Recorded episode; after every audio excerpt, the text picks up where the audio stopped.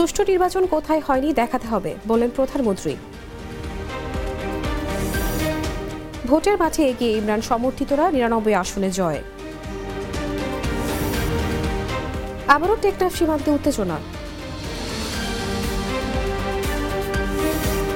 আটচল্লিশ বছরে শেখ হাসিনার মতো জনপ্রিয় নেতা সৃষ্টি হয়নি, বললেন কাদের। গাজা ইসরায়েলি হামলায় নিহত বেড়ে আঠাশ হাজার ছুঁই ছুঁই।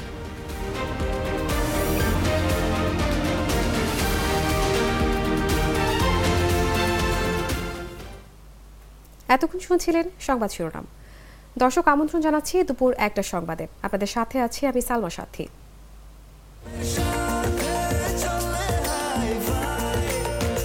স্বাস্থ্যকর অল টাইম ফ্যামিলি কেক সব সময় অল টাইম হেলদি লাইফ জানাব বিস্তারিত সংবাদ। প্রধানমন্ত্রী শেখ হাসিনা বলেছেন কিছু দেশীয় ও আন্তর্জাতিক পর্যায় থেকে বলা হচ্ছে যে নির্বাচন হয়েছে ঠিক কিন্তু অবাধ ও সুষ্ঠু নির্বাচন হয়নি। শনিবার সকালে গণভবনে আওয়ামী লীগের বিশেষ বর্ধিত সভায় সব কথা বলেন প্রধানমন্ত্রী শেখ হাসিনা।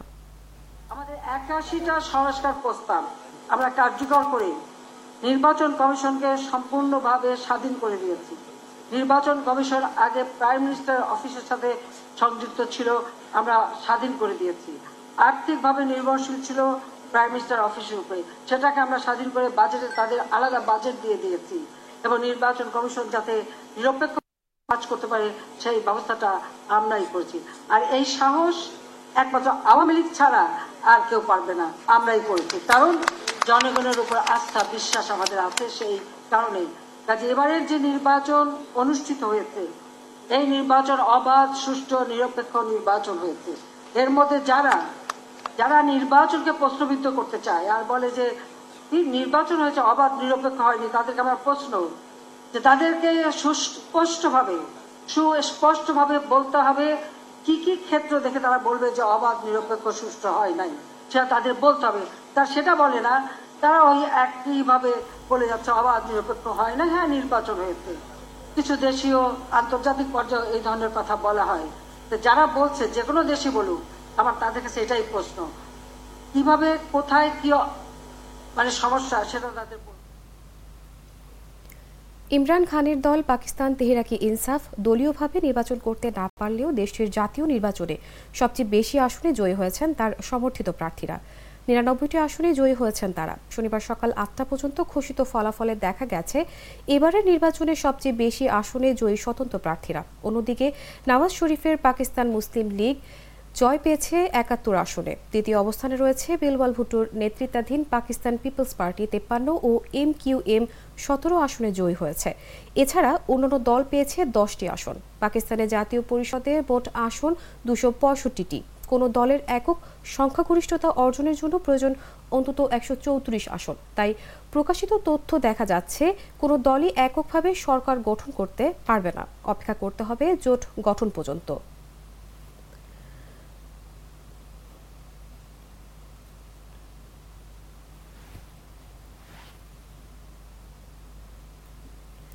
কক্সবাজারের টেকনাফ সীমান্তের ওপারে মিয়ানমারের অভ্যন্তরে আবারও চলছে মর্টরশেল নিক্ষেপ ও গোলাগুলি। মিয়ানমারের ছোড়া চারটি গুলি এসে পড়েছে একটি দোকান ও বাড়িতে। ফলে স্থানীয়দের মাঝে চরম আতঙ্ক দেখা দিয়েছে। শনিবার ভোর থেকে টেকনাফের ওয়াইকেন সীমান্তের উত্তর পাড়ায় এসব গুলি এসে পড়ে। এ রিপোর্ট লেখা পর্যন্ত ওপারে গোলাগুলি চলছে। স্থানীয়রা জানিয়েছেন, ওপার থেকে ছুটে আসা একটি গুলি ওয়াইক্যাং উত্তর পাড়ার হোসেন আলীর মুদির দোকানের পেছনের ওয়ালে এসে পড়ে এবং আরও তিনটি গুলি পড়ে। হাইওয়ে রোডের পাশের ওয়াইক্যাং মাঝের পাড়া আফসারের বাড়ি ও উত্তর পাড়ার মানিক বাড়ি ও ধুলুমিয়ার বাড়িতে। তবে হতাহতের ঘটনা ঘটেনি। এ অবস্থায় আবারও আতঙ্ক দেখা দিয়েছে সীমান্তে বসবাসকারীদের মাঝে। ওয়াইক্যাং ইউনিয়ন পরিষদের দুই নম্বর ওয়ার্ডের সদস্য সিরাজুল মোস্তফা লালু বলেন, শনিবার ভোর থেকে ওয়াইক্যাং পয়েন্টের মিয়ানমারের উপরে শুরু হয় প্রচণ্ড গোলাগুলি।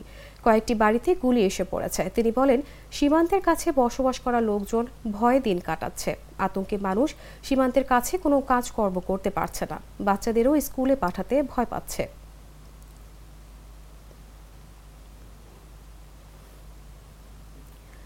আটচল্লিশ বছরের মধ্যে দেশে শেখ হাসিনার মতো জনপ্রিয় নেতা সৃষ্টি হয়নি বলে দাবি করেছেন আওয়ামী লীগের সাধারণ সম্পাদক ওবায়দুল কাদের। তিনি বলেন, শেখ হাসিনা হচ্ছেন বাংলাদেশের অর্থনৈতিক মুক্তির উত্তরাধিকারী। বঙ্গবন্ধু হত্যার পর গত আটচল্লিশ বছরে তার মতো জনপ্রিয় নেতা সৃষ্টি হয়নি। সাহসী রাজনৈতিকের নাম শেখ হাসিনা।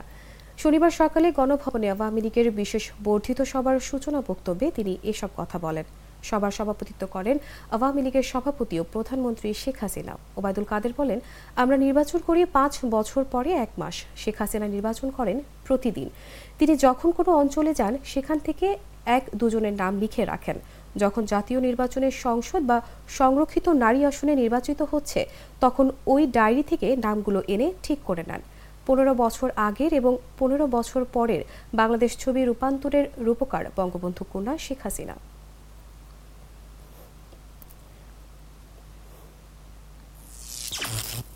আমি বিজলি কেবলস। আমি কেবল। আমি ninety nine point nine nine percent copper আমি সস্তা।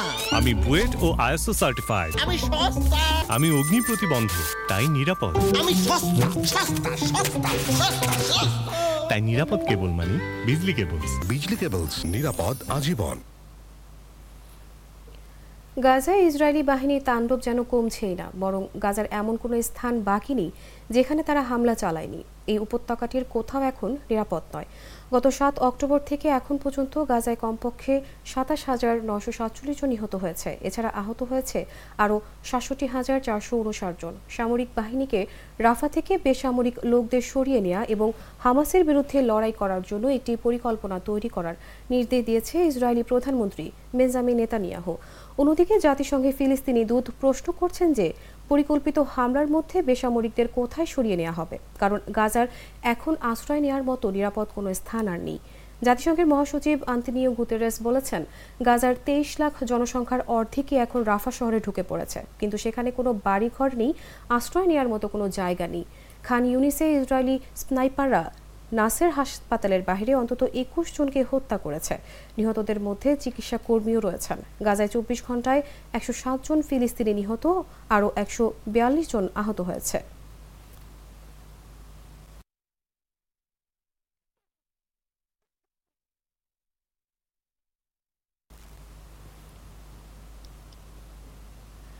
টঙ্গীর তুরাগ নদীর তীরে তাবলিগ জামায়াত আয়োজিত বিশ্ব ইস্তেমার দ্বিতীয় পর্বের দ্বিতীয় দিনে দেশ বিদেশে লাখো মুসলির উদ্দেশ্যে চলছে পবিত্র কোরআন হাদিসের আলোকে বয়ান। শনিবার ফজরের নামাজের পর থেকে শুরু হয় এই বয়ান। টঙ্গীর ইস্তেমা ময়দান এরই মধ্যে কানায় কানায় পূর্ণ হয়ে গেছে। রোববার হবে আখেরি মোনাজাত। দুদিন ধরে সার্বক্ষণিক ইবাদাত বন্দিগিতে নিয়োজিত রয়েছেন মুসল্লিরা। প্রতিদিন ফজর থেকে এসা পর্যন্ত ইমান আমল, আখলাক ও দিনের পথে মেহনতের ওপর আম বয়ান অনুষ্ঠিত হচ্ছে। শনিবার ফজরের পর বয়ান করেন ভারতের মাওলানা সায়েদ বিন সাদ। বাংলা তর্জমা করেন মুফতি ওসামা ইসলাম। সকাল সাড়ে দশটায় তালিমে হালকা মোয়াল্লেমদের সাথে কথা বলেন ভারতের মাওলানা আব্দুল আজিজ। জোহরের নামাজের পর বয়ান করবেন ভারতের মাওলানা শরীফ। বাংলা তর্জমা করবেন মাওলানা মাহমুদুল্লাহ।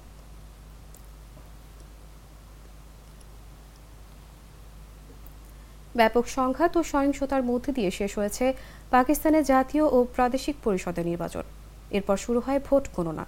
কিন্তু ফলাফল প্রকাশ করতে নজিরবিহীন দেরি হয় যা নিয়ে প্রশ্ন তোলে বিভিন্ন মহল। অভিযোগ ওঠে, ফলাফলের বিশ্বাসযোগ্যতা নিয়ে। এমন পরিস্থিতিতে মুখ খুলেছেন পাকিস্তানের সেনা প্রধান। তিনি বলেছেন, পাকিস্তানকে অবশ্যই রাজনৈতিক নৈরাজ্য ও বিভাজন থেকে বের হয়ে আসতে হবে। শনিবার সকালের দিকে তিনি এমন মন্তব্য করেন। পাকিস্তানের জন্য স্থিতিশীল নেতার প্রয়োজনীয়তা উল্লেখ করে জেনারেল সৈয়দ ওসিম মুনির বলেন, পঁচিশ কোটি মানুষের প্রগতিশীল দেশে রাজনৈতিক বিশৃঙ্খলা ও বিভাজন অসঙ্গতিপূর্ণ।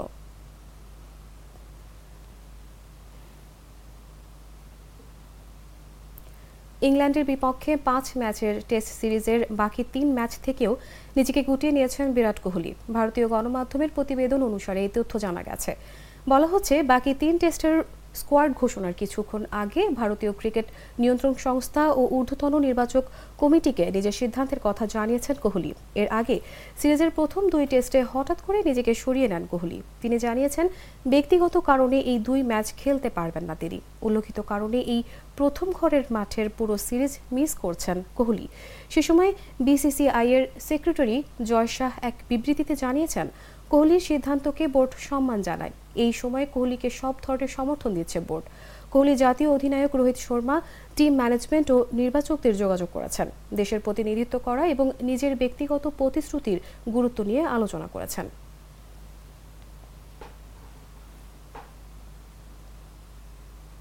দর্শক, এই ছিল দুপুর একটা সংবাদে। এতক্ষণ সঙ্গে থাকার জন্য ধন্যবাদ সবাইকে।